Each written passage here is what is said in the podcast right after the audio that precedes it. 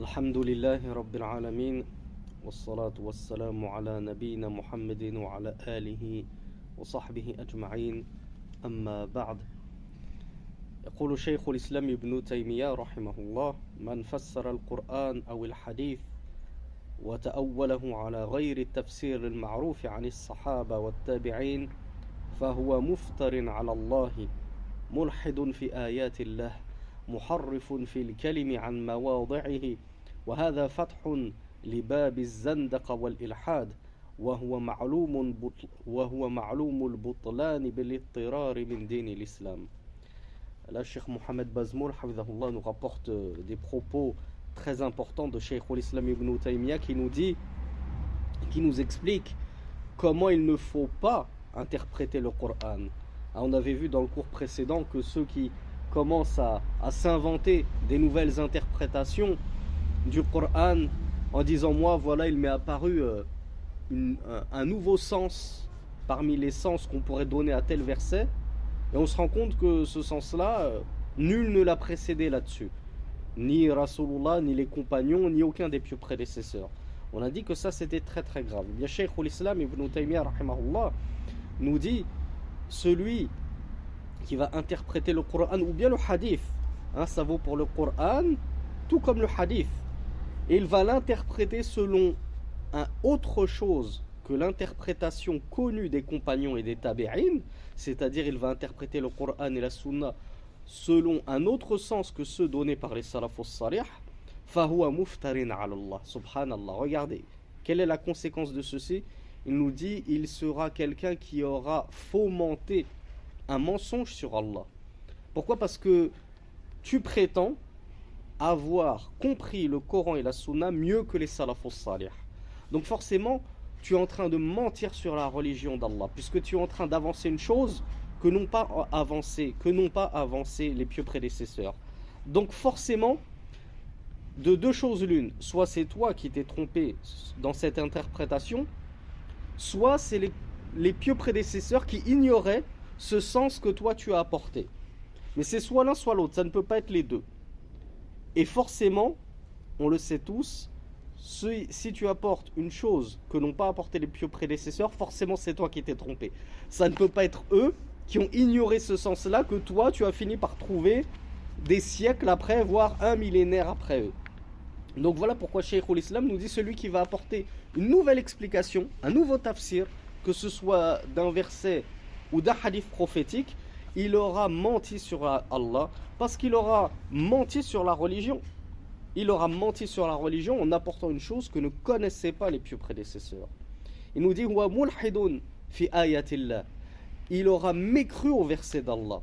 Mécru parce qu'il aura apporté un sens au verset d'Allah que lui seul euh, que lui seul a apporté. Jamais personne ne l'a précédé là-dessus. Donc ceci revient à mécroire en l'essence d'Allah selon l'exégèse qu'en ont fait les pieux prédécesseurs. Il aura changé le sens des mots. Il aura changé le sens des paroles d'Allah subhanahu wa ta'ala. Puisque le sens des paroles d'Allah, de qui on les prend, de qui on les tient, comment on peut les connaître, via en tout premier lieu le messager d'Allah, ensuite via les compagnons et via leurs élèves. Mais ça, ça ne sort pas du cadre des pieux prédécesseurs. Donc si toi tu nous apportes un sens nouveau aux paroles d'Allah, Cheikh l'Islam nous dit, ben, en fait tu es en train de changer le sens des paroles d'Allah. Parce que Allah, le sens de ses paroles, c'est par exemple ceci et cela, A et B, et toi tu viens de nous dire, non en fait le sens c'est C. Donc tu nous apportes un sens nouveau que ne connaissaient pas les pieux prédécesseurs. Tu es en train de changer le sens des paroles d'Allah subhanahu wa ta'ala. Donc, comme le dit Cheikh l'Islam, tu es un mulhid. Mulhid, c'est-à-dire que tu es sorti de l'islam. Al-ilhad, c'est tout ce qui est exogène à l'islam, tout ce qui est hétérodoxe. Il nous dit c'est la porte ouverte à la mécréance. Tout simplement le fait de commencer à inventer des nouveaux tafsirs, à inventer de nouvelles explications du Coran et de la Sunna, c'est la porte ouverte à la mécréance. Et comme il a dit vrai, comme il a dit vrai. Ceci est connu de manière euh, péremptoire en islam que ceci est une porte à la mécréance, d'apporter des choses nouvelles sur lesquelles ne reposaient pas les pieux prédécesseurs. دوك محمد بازمون نودي فليس لأحد أن يتأول الآية أو الحديث على معنى يخالف مخالفة تضاد المعنى الذي فسره به صحابة الرسول صلى الله عليه وعلى آله وسلم ورضوان الله عليهم. شيخ محمد بازمون نودي Il ne convient à personne, il n'est permis à personne d'interpréter un verset ou un hadith selon un sens qui va contredire et s'opposer au sens qu'ont apporté les compagnons du messager d'Allah sallallahu alayhi wa alayhi wa sallam. قال ابن رجاب رحمه الله وفي زماننا قلت وفي زماننا أوكد c'est-à-dire Cheikh Bazmoul nous dit وفي زماننا أوكد يعني أشد يتعين كتابة يتعين كتابة كلام أئمة السلف المقتدى, المقتدى بهم إلى زمن الشافعي وأحمد وإسحاق وأبي عبيد وليكن الإنسان على حذر مما حدث بعدهم Alors je lis شيئا فشيئا pour que ce soit plus clair. L'imam Ibn Rajab rahmatullahi alayhi nous dit وفي زماننا de nos jours L'imam Ibn Rajab, je vous rappelle que c'était les années 700. Hein, c'était un élève euh, d'Ibn al-Qayyim, d'Al-Zahabi, et il me semble que c'était aussi l'élève de Sheikh al-Islam Ibn Taymiyyah. Donc c'était les années 700. Fin des années 700. Milieu, fin des années 700. Il nous dit Wafi Zamanina, déjà de son temps. Il nous dit, et Sheikh Bazmoul nous dit, et de nos temps à nous, c'est-à-dire en 2021, encore pire. Il nous dit, il convient, donc l'imam Ibn Rajab nous dit, et à notre époque, il convient d'écrire les propos des imams des pieux prédécesseurs, les imams des salafs. Jusque, au temps de l'imam Shafi'i, au temps de l'imam Ahmed, au temps de l'imam Ishaq ibn Rahaway. Donc l'imam euh, Ahmed, l'imam Ishaq ibn Rahaway, c'était la génération juste après les pieux prédécesseurs. Ils n'ont pas fait partie des trois premières générations. C'était la génération juste après. Mais c'est pour ça qu'Ibn Rajab nous dit il convient qu'on écrive les propos des pieux prédécesseurs et de ceux qui sont venus juste après eux, parce qu'eux aussi, ils ont quand même une grande importance. Hein, l'imam Ahmed, l'imam Ishaq ibn Rahaway, l'imam Abu Ubayd, l'imam Shafi'i, c'était pas n'importe qui. Donc même s'ils ne font pas partie des pieux prédécesseurs, ça reste quand même nos modèles, ça reste nos devanciers et nos précurseurs. Donc il nous dit convient qu'on écrive leurs paroles, car leurs paroles sont très éclairantes pour nous qui cherchons la guider. Et il convient que l'homme soit sur ses gardes quant à ce qui a été innové après eux. Ma hadatha ba'dahum. Il nous dit hadatha ba'dahum hawadith kathira. Après eux est arrivé un grand nombre d'événements un grand nombre de nouvelles choses. وحدث من انتسب إلى متابعة السنة والحديث من الظاهرية ونحوهم وهو أشد مخالفة لها لشذوذه عن الأئمة وانفراده عنهم بفهم يفهمه أو يأخذ ما لم يأخذ به الأئمة من قبله. Il nous dit après eux, après cette génération euh, à laquelle euh, à laquelle faisait partie l'imam Ahmed ainsi que ses contemporains, il nous dit après eux, s'est affilié au suivi de la sunna et du hadith parmi les zahirites. Donc on voit qu'Ibn Rajab avait un problème avec les zahirites. Pourtant, normalement, al-madrasa al-zahiriya est fil islam. L'école zahirite de, qui a été euh, instituée par Daoud al-Zahiri, et de laquelle se réclamait le grand imam Ibn Hazm, on la classe comme étant la cinquième école de jurisprudence. C'est une école reconnue quasiment par la majorité des, savants. C'est une école respectable, hein, il ne faut pas la condamner. Mais euh, l'imam Ibn Rajab avait un problème avec cette école. D'ailleurs, l'imam Ibn Rajab a une épître euh, dont le nom n'est pas spécialement défini. On lui a donné un nom je ne sais pas comment on dit, de manière euh, posthume. Euh, certains l'ont appelé Ar-Radu Alaman Ittaba'a Ghayra Al-Madhahib Al-Arba'a. Le réfutation contre ceux qui suivent autres que les quatre écoles. Mais que le titre soit d'Ibn Rajab lui-même ou non, le contenu c'est un peu ça. Ibn Rajab était contre le fait de ceux qui vont suivre autre qu'une des quatre écoles. Pour lui, voilà, de nos jours, il faut suivre soit l'école hanafite, soit malikite, soit shafi'ite, soit hanbalite. C'était son avis, c'est connu de lui. Des euh, gens de science lui ont répondu. Mais euh, c'était son avis. Donc voilà pourquoi l'imam Ibn Rajab avait un problème contre la cinquième école qui était le Al-Zahiriya. Et il nous dit donc méfiez-vous que l'homme prenne garde à ce qui a été innové ou ce qui est venu après les quatre écoles, notamment en termes de Zahiriya, les Zahirites. Alors c'est quoi les Zahirites? C'est un peu les littéralistes. Ah, les Zahirites, eux, s'ils prenaient le Coran et la Sunna au pied de la lettre, au sens premier. Ce qui leur a valu justement les critiques de bon nombre d'imams. Et il nous dit alors que ces gens-là sont Ashad fatan. Là, ils sont les pires des contradicteurs et les pires des opposants au Coran et à la Sunna, anil a'imma, car ils se sont marginalisés des autres imams.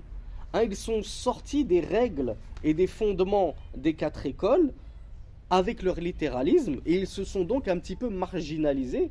il est connu que Ibn Hazm euh, euh, a essuyé euh, de, sévères critiques de son temps. Il a été marginalisé, mis sur le bord de la route, si on peut dire. Et je vous rappelle que Ibn Hazm, c'était un, savant andalou. Et l'Andalousie, à cette époque-là, euh, était euh, majoritairement peuplée de malikites.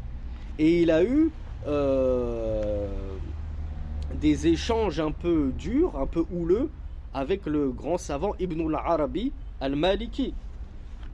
Ou je crois que c'était al-Baji, l'un des deux. Al-Baji ou bien Ibn al-Arabi al-Maliki, je crois que c'est al-Baji, j'ai un trou de mémoire, qui est un grand savant malikite, et donc c'était un combat qui a raison. Est-ce que c'est nous les Zahirites ou c'est vous les Malikites? Donc on voit que euh, l'avis d'Ibn Rajab là-dessus, c'était que les Zahirites, ils s'étaient un petit peu marginalisés, singularisés, avec leurs avis un peu euh, borderline, si on peut le dire, si on peut dire ainsi. Il nous dit Hein, ils, ont, ils, ont, ils ont eu des compréhensions des textes que non singulières que n'avaient pas compris ceux avant eux, ceux, les, les, les, les tenants des quatre écoles, hein, ceux qui s'affiliaient aux quatre écoles. Donc fin des propos de l'imam Ibn Rajab. Ça, Mohamed Ibn Bazmoul, s'il nous cite ça, c'est pas pour critiquer ceux qui sortent des quatre écoles c'est pour critiquer ceux qui vont émettre des fatwas, des avis sur lesquels personne ne les a précédés. Et c'est un peu ce que, ce voulait dire Ibn Rajab. Ibn Rajab nous dit les Zahirites, en fait, ont tenu des avis, des postures, des ijtihadat sur lesquels personne ne les avait précédés. C'est pour ça qu'il les condamnait. Parce qu'il disait personne ne les a précédés. Ils ont apporté des avis nouveaux qui n'étaient pas connus en islam. Euh, je vous donne un exemple euh, tout bête si, si, euh, si ma mémoire ne me fait pas défaut. et c'est un avis qui a été repris par Sheikh Mohamed Saïd Raslan, c'est que il est autorisé d'avoir commerce avec son épouse après la fin de ses menstrues et avant qu'elle ne s'en soit purifiée avec un roussel, avec le lavage, les ablutions majeures. Donc chez les quatre écoles, ce n'est pas autorisé. Tu ne peux euh, aller à ton épouse qu'après qu'elle ait pris son roussel, ses ablutions majeures. Mais Ibn Hazm a défendu l'avis euh, comme quoi il était possible d'aller, de vaquer à son épouse, d'avoir commerce avec son épouse, à partir du moment où elle n'était plus en état de menstru, même si elle n'a pas encore pris son roussel. Ça, c'est un avis singulier, marginal. Pourtant, il a été repris et défendu par Sheikh Raslan. Mais ce que veut nous dire Mohamed Bazmoul, c'est faites attention à ces avis marginaux sur lesquels les imams des quatre écoles, et qui plus est les imams des salafos salih, des plus prédécesseurs, euh, ne les ont pas précédés dessus. Donc Mohamed Bazmoul nous dit ومن أجل هذا الأصل وهو فهم القرآن العظيم وسنة النبوية على ضوء فهم الصحابة ترى أهل السنة والجماعة أهل الحديث لا يخوضون في تفسير القرآن العظيم وبيان معاني الحديث بمجرد اللغة والري والمعقول بل ينظرون في الآثار ويجمعون ما جاء عن عن السلف في مصنفاتهم في مصنفاتهم ويبنون عليه فقههم واجتهادهم على خلافهم وعلى خلافهم أهل البدع والأهواء Mohamed Bazmoul nous dit et en partant de cette base la base c'est quoi? C'est que on ne fait pas des exégèses et des explications de hadith et du Coran de notre propre chef, de notre propre tête. La base, c'est que on prend ces explications des salafos salih. Il nous dit donc, et selon cette base, qui est le fait de comprendre le Coran et la Sunna à la lumière de la compréhension des compagnons, tu trouveras que les gens de la Sunna et du groupe Ahlul Hadith, les gens du Hadith, ne s'aventure pas à, à parler, à débattre, à discuter de l'exégèse coranique ou des sens du hadith selon la simple selon le simple aspect euh, avec les simples outils que sont la langue, c'est-à-dire la langue arabe, ou l'opinion, ou al qu'on pourrait essayer de traduire par la logique les, choses évidentes, les raisonnements, euh, les syllogismes, toutes ces choses-là. On nous dit, mais plutôt, ils regardaient, c'est-à-dire les gens de la Sunna et du groupe, les gens du Hadith, pour faire les explications du Coran et de la Sunna, ils regardaient dans Al-Athar. On a déjà expliqué ce que c'est qu'Al-Athar. J'espère que maintenant vous avez compris ce que ça signifiait. Al-Athar, c'est ce qui englobe tout ce qui est récit prophétique, récit des compagnons et de leurs élèves at-tabi'in. Et nous dit, il regroupait donc tout ce qui était venu des salafus salih, des pieux prédécesseurs, dans leurs ouvrages, ou dans les ouvrages qui s'évertuent à compiler toutes leurs paroles. Et il basait dessus leur compréhension et leurs ijtihad. Donc sur quoi les salafus salih, les grands imams, les gens de sur quoi pardon les imams de Ahlus Sunnah wal Jama'a basent leur compréhension des sources scripturaires, le Coran et la Sunna, sur quoi basent-ils leurs ijtihadat? Il nous dit sur ça, sur Al-Athar, les récits des pieux prédécesseurs, du messager d'Allah jusqu'aux élèves des compagnons. Ils ne les basent pas donc sur seulement la langue arabe. Moi, je vais expliquer ce verset coranique selon ce que la langue arabe implique de sens. Mais parfois, ce verset coranique ne veut pas dire ce que la langue arabe sous-entend. Parce que parfois, pour un mot, dans la langue arabe, il y a même dix sens. Mes professeurs me disaient que le mot lion est l'un des mots dans la langue arabe qui a le plus de synonymes. Pour dire lion, il y a je ne sais plus combien de synonymes, 50, 70, 100 mots qui désignent le lion. Al-Assad, Al-Harif, etc., etc., etc. Donc, parfois, il ne suffit pas de se baser uniquement sur la langue arabe, uniquement sur la logique, les raisonnements, etc., pour pouvoir extraire le fiqh, la compréhension d'un verset ou d'un hadith. Mais le plus important, c'est de surtout se baser sur l'explication et les propos des pieux prédécesseurs. Et ça, c'était. C'était ça la voix des imams de la sunna et du groupe. Et il nous dit, et à contrario, c'est-à-dire, et selon le contraire de cela, selon le contraire de cette méthodologie, cheminent les gens de l'innovation et des passions. Eux, pour expliquer le Coran, ils ne vont pas regarder les propos des salafus salih. Ils vont se dire, comme on l'a vu hier, moi, il me suffit de connaître la langue arabe, il me suffit euh, de connaître du shi'r, de la poésie, de la littérature et tout, pour pouvoir faire ma propre exégèse du Coran. Et qui a fait cela de nos jours parmi les, les récents contemporains? Sayyid Qutb. Sayyid Qutb nous a fait son le Coran, son exégèse du Coran. Et je vous rappelle que Sayyid Qutb n'était pas un savant. Jamais il n'a été un savant. C'était un hadib. C'était un, un littéraire. C'était quelqu'un qui lisait, c'était un écrivain, mais ce n'était pas un savant. Donc il s'est aventuré à faire une exégèse du Coran avec son passif, son CV, son cursus, qui n'est qu'un cursus de littéraire.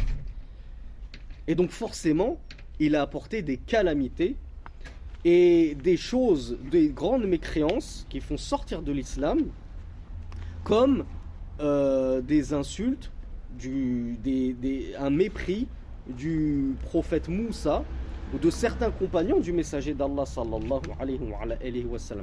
Et parmi les, ceux qui l'ont le plus réfuté et ceux qui l'ont le mieux réfuté, on trouve le shir Rabi' al-Madkhali hafidhahullah.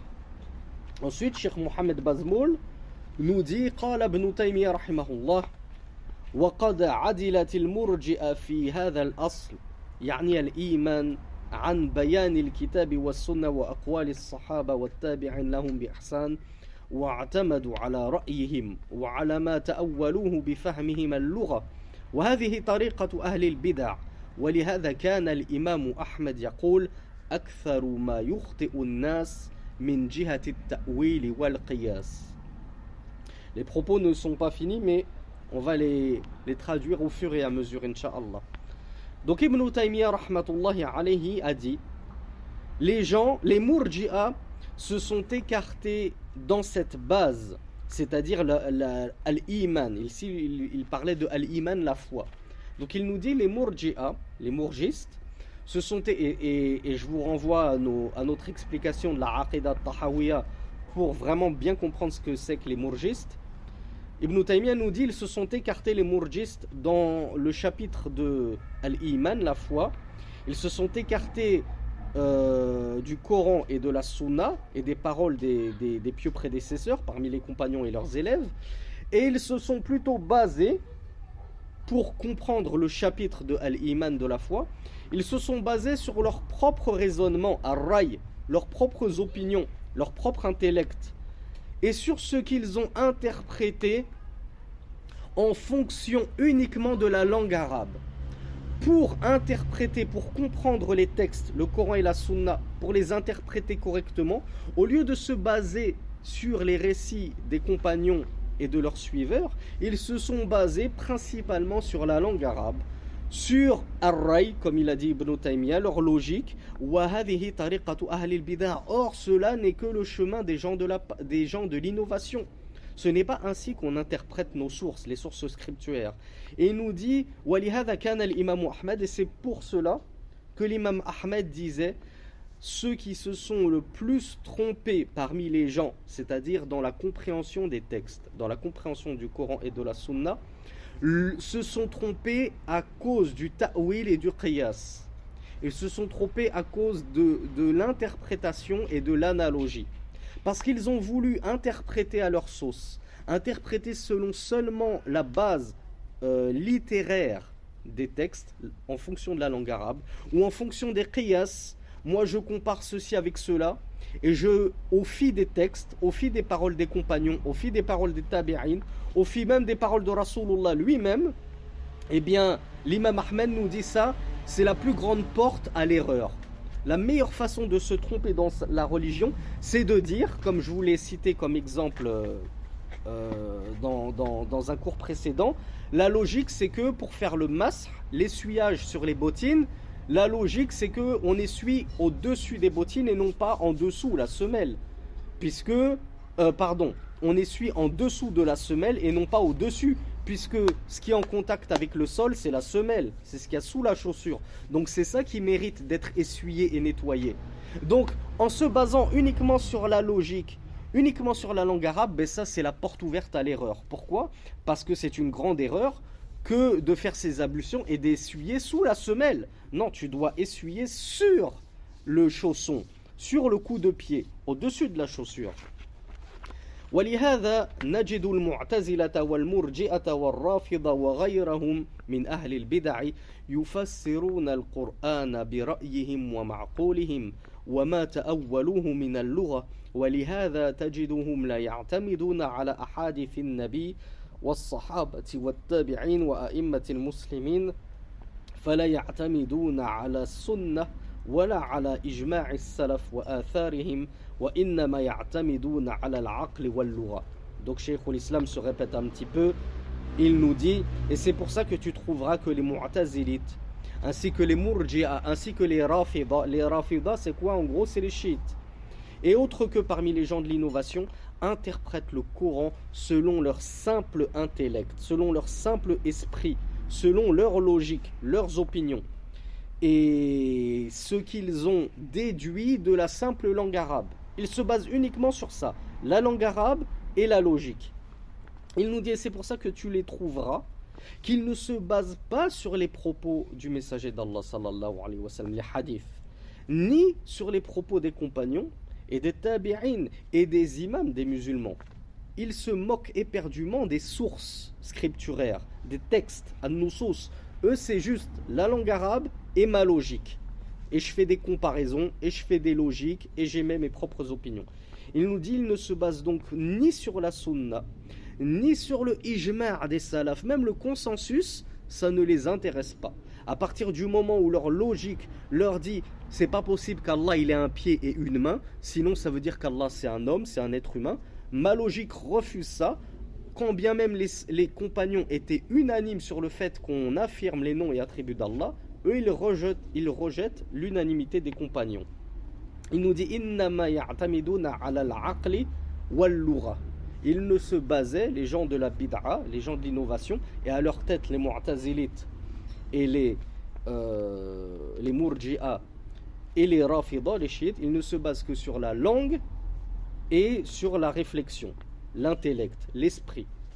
Il nous dit وَنَجِدُهُمْ لا يعتمدون على كتب التفسير المأثورة والحديث وآثار السلف وإنما يعتمدون على كتب الأدب وكتب الكلام التي وضعها رؤوسهم وهذه طريقة الملاحدة أيضا إنما يأخذون ما في كتب الفلسفة وكتب الأدب واللغة وأما كتب القرآن والحديث والآثر فلا يلتفتون إليها Encore une fois, il surenchérit en disant Et nous les trouvons, ces gens-là, ne se basant sur aucun livre de, tafsir, de tafsir, d'exégèse, comme par exemple le tafsir d'At-Tabari, le tafsir d'Ibn Kathir, le tafsir, le tafsir, l'exégèse de ceux qui sont euh, bien avant eux, avant Ibn Kathir, il y a eu plein de mufassiroun, eux ils ne se basent pas sur les, livres de, tafsir.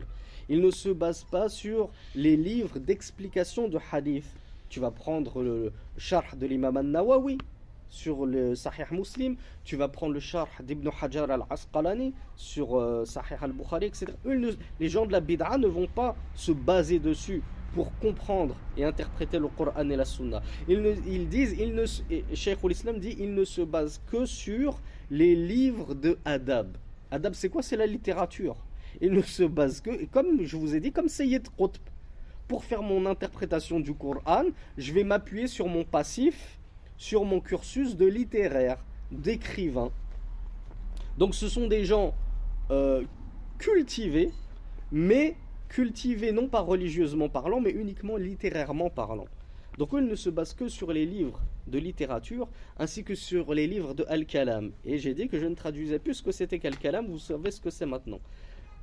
Euh, qu'ont composé leurs têtes, les têtes de l'innovation, ont composé des ouvrages dans Al-Kalam. Eux, ils vont se baser sur ces ouvrages d'Al-Kalam pour dire ben voilà comment il faut comprendre le Coran. Puisque dans nos sources, on trouve que Allah, il n'a pas d'endroit parce que c'est celui qui a créé les endroits. Donc on ne peut pas dire qu'Allah s'est élevé au-dessus de son trône. Par exemple, ça fait partie de l'un de leurs raisonnements caducs. Il nous dit ceci n'est ni plus ni moins que la voix des mécréants la voix des, incrédules, ceux qui ne croient pas. Ils agissent ainsi. C'est comme s'ils n'avaient aucune source divine, comme s'ils n'avaient pas de source religieuse. Il n'y a pas de Coran, il n'y a pas de Sunna. Ben, si tes sources sont tout autres que le Coran et la Sunna, quelle différence entre toi et un mécréant? Quelle différence entre toi et quelqu'un qui a mécru en Allah et en son messager?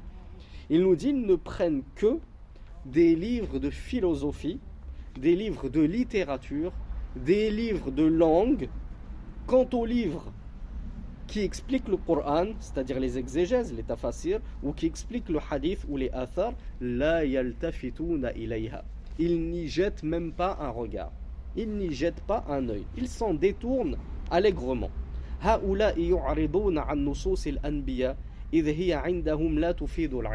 Il nous dit ces gens-là, les gens de la bid'a, se détournent des récits prophétiques, car auprès d'eux, les récits prophétiques n'apportent aucune science. Pour eux, la science, c'est l'intelligence humaine, sachant que l'intellect humain est fortement déficient. Nous n'arrivons même pas à comprendre euh, le monde qui nous entoure, l'univers, comment il a été créé, notre propre terre sur laquelle nous marchons, nous sommes incapables d'en comprendre les profondeurs les plus abyssales. Je me fais une plaie, j'ai du mal à comprendre le processus de cicatrisation. Et, et, les molécules et, les cellules qui euh, sont impliquées dans ce processus-là. Tout ça, ça me dépasse. Mais euh, eux, ils ne se basent que justement sur leur intellect, malgré qu'ils soient déficients, et ils disent le blabla un des prophètes, ça c'est pas de la science. Donc ils rejettent cela. وأولئك يتأولون القرآن برأيهم وفهمهم بلا آثار عن النبي وأصحابه وقد ذكرنا كلام أحمد وغيره في إنكار هذا وجعله طريقة أهل البدع Fin des propos d'Ibn Taymiyyah. donc Ibn nous dit ces gens-là interprètent le Coran selon leur avis, leur opinion, selon leur compréhension, sans athar, sans récit du messager d'Allah et de ses compagnons. Comment voulez-vous qu'ils aient juste? Comment voulez-vous qu'ils cheminent sur la guidée si ils se détournent complètement de l'explication du messager d'Allah? Ils pensent comprendre mieux le Coran avec leur intellect en se basant uniquement sur la langue arabe que le messager d'Allah, ses compagnons, les salafus salih, c'est pas possible. C'est pour ça que Cheikh l'Islam nous dit nous avons déjà évoqué les propos de l'imam Ahmed ainsi qu'autres que lui sur leur réprobation de cet agissement-là, de cette méthodologie-là, et leur qualification de cette méthodologie comme étant la voie des gens de la bid'a. Cette méthodologie, le fait d'interpréter le Coran uniquement selon la base de la langue arabe ou selon la logique, comme le font les gens de la euh, comme ils le font eux, c'est la méthodologie des gens de la bid'a, de l'innovation. Ensuite, Cheikh Mohamed Bazmoul nous dit قلت قال أحمد بن حنبل رحمة الله عليه إياك أن تتكلم في مسألة ليس لك فيها إمام Et ça, Cheikh Al-Albani, rahimahullah, euh, nous a beaucoup éduqué dessus. Il a beaucoup éduqué ses, ses, ses, ses fidèles dessus. إياك أن تتكلم في مسألة imam, ou salaf. Donc, euh, Mohamed Bazmoul nous dit l'imam Ahmed ibn Hanbal a dit Prends garde à parler sur un sujet, une affaire, une question donnée, sans que ne t'ait précédé un imam sur cette question. C'est-à-dire, tu, on te pose une question, fais attention à ne pas donner une réponse que tu vas être le premier à apporter on te dit qui t'a précédé sur cette réponse que tu viens d'apporter, tu dis ben personne. Je me suis basé sur la langue arabe, je me suis basé sur la logique, euh, ben, je sais pas. J'ai l'impression que c'est logique. Non, on, vient de le dire, c'est pas ça la science. La science, c'est qala Allah, qala Rasulullah, Sahaba, qala as-salafu. Donc, l'imam Ahmed, est comme je l'ai dit en langue arabe, Sheikhuna Al-Albani, rahmatullahi alayhi, nous a beaucoup éduqués, ceux qui l'écoutaient, ceux qui étaient auprès de lui, les a beaucoup éduqués. Attention à ne pas apporter de nouvelles choses dans la religion. Ne parle jamais sans avoir un prédécesseur dans ta parole. Si tu amènes une parole, tu dois être en mesure de dire un tel m'a précédé là-dessus. Je dis que ça c'est haram, je dis que ça c'est halal. On me dit oui, mais tu sors ça d'où? Je dis quelqu'un l'a dit avant moi. C'est pas moi qui l'ai inventé. C'est pas moi qui ai inventé ce jugement. L'imam Ahmed l'a dit. L'imam Malik l'a dit. L'imam Soufiane al-Thawri l'a dit. L'imam Atta l'a dit. Etc, etc, etc. Mais tu dois avoir quelqu'un qui t'a devancé. Mais si tu apportes une chose, on te dit c'est quoi ton dalil, c'est quoi ta preuve? Tu dis ben ma preuve c'est c'est la langue en langue arabe ça veut dire si. Et selon le qiyas, selon l'analogie, ben forcément ça ne peut être que ça. On te dit d'accord, mais forcément quelqu'un a dû te précéder si c'est si logique que ça, qui t'a précédé Si tu n'as aucun nom à avancer, alors sache que tu t'es trompé et que tu, il aurait mieux valu que tu te taises. Donc l'imam Ahmed te dit ne te prononce pas sur une affaire, sur une question, sans que tu n'aies un imam qui t'ait précédé là-dessus.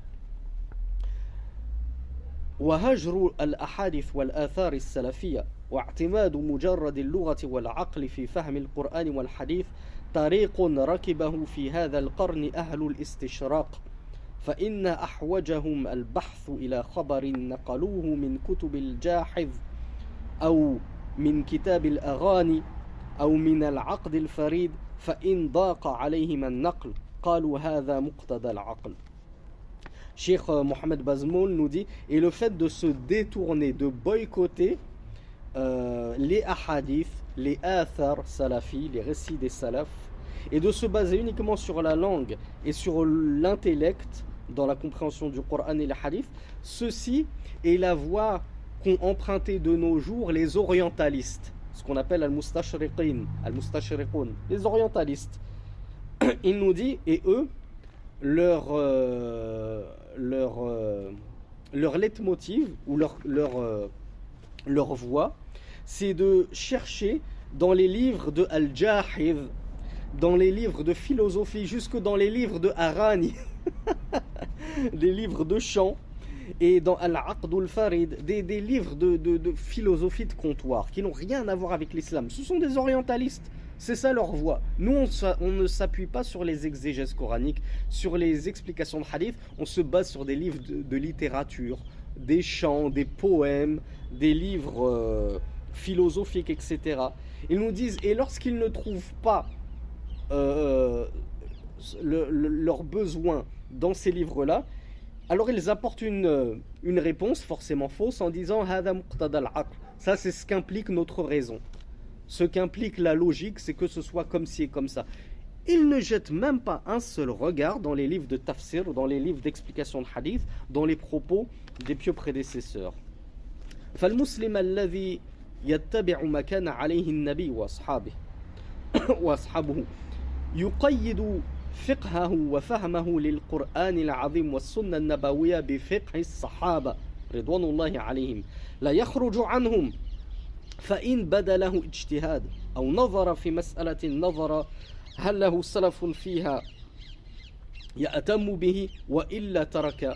إذ كل خير في اتباع من سلف وكل شر في ابتداع من خلف وعليكم بالأمر العتيق شيخ محمد Bazmoul, et on va s'arrêter dessus parce que la citation est trop belle.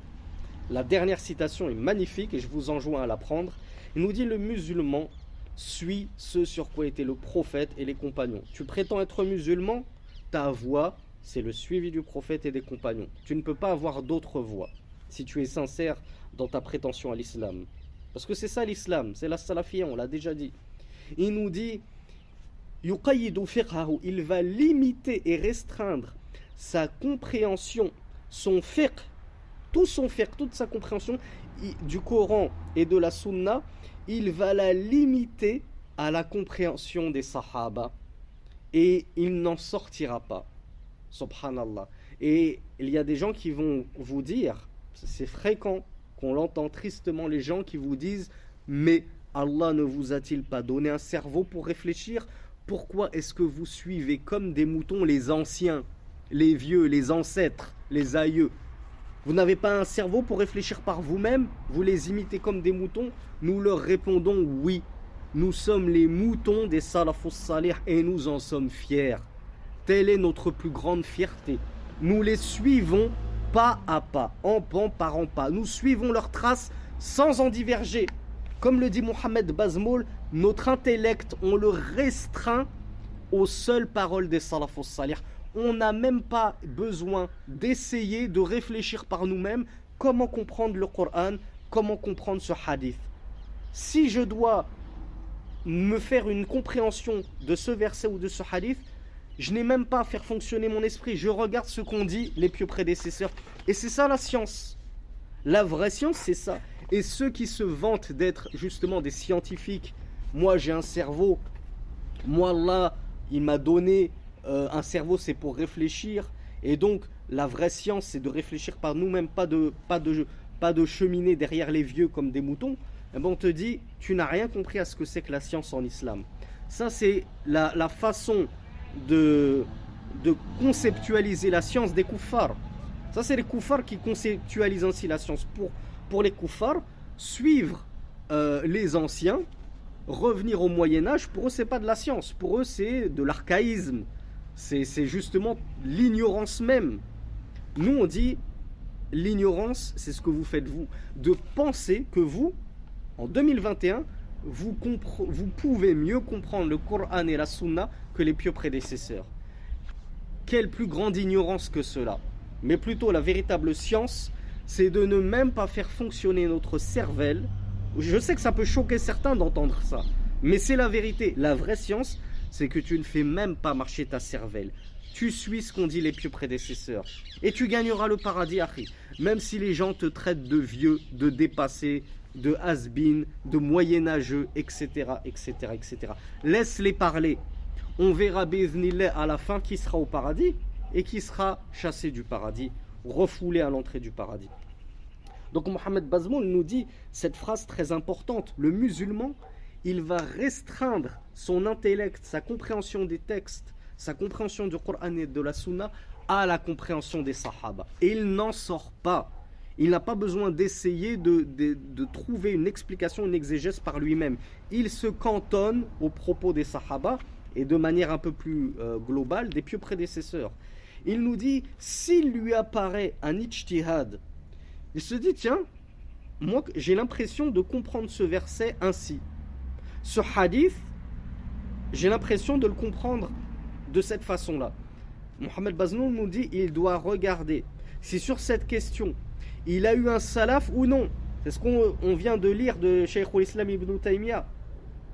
Il se peut que tu aies euh, une lumière, que tu aies, euh, comment on appelle ça, un éclair de génie, qu'il t'apparaisse quelque chose du Coran et de la Sunna. Ça peut arriver, ça peut arriver, tu te dis, tiens, ce verset-là, certes, il est descendu il y a 1443 ans, mais là, en 2021, je me demande si on pourrait pas l'appliquer sur euh, telle question et se baser sur ce verset ou ce hadith pour répondre à telle question. Bien, Cheikh Mohamed Bazmoul nous dit si tu as un ijtihad, que tu as une opinion, pèse-la à la balance des salafos salih. Regarde si quelqu'un t'a précédé là-dessus. Si l'un des salafos salih, des pieux prédécesseurs, t'a précédé là-dessus, alors vas-y, fais-nous part de, ta découverte on l'acceptera avec grand plaisir. Pourquoi? Parce qu'en réalité, tu n'as rien découvert. Tu as juste suivi sans le savoir les pieux prédécesseurs. En vérifiant, tu t'es rendu compte que, bah, ah oui, euh, finalement, Abu Hanifa, il avait déjà dit ça. Finalement, euh, Saïd ibn Jubayr avait déjà tenu cet avis. Finalement, euh, Abu Huraira avait tenu cet avis. J'ai rien inventé en fait. j'ai eu une inspiration et finalement, mon inspiration concorde avec l'un des propos de l'un des salafos salih. Le Cheikh Mohamed Bazmoul nous dit si tu as un salaf, alors il n'y a aucun problème. Mais si tu ne trouves pas de salaf, si tu n'as personne qui t'a devancé, précédé sur ton ijtihad, tarakahu, délaisse-le, abandonne cet ijtihad, n'y prête plus attention. Et ne t'accroche surtout pas à cet ijtihad. Parce que Si c'était un bien ton ijtihad, si tu avais trouvé une chose bien, une saine compréhension, il t'aurait précédé là-dessus, les pieux prédécesseurs. Il nous dit car, et c'est là que je veux que vous appreniez, si possible en arabe, cette maxime, cette, euh, phrase magnifique, kullu khayrin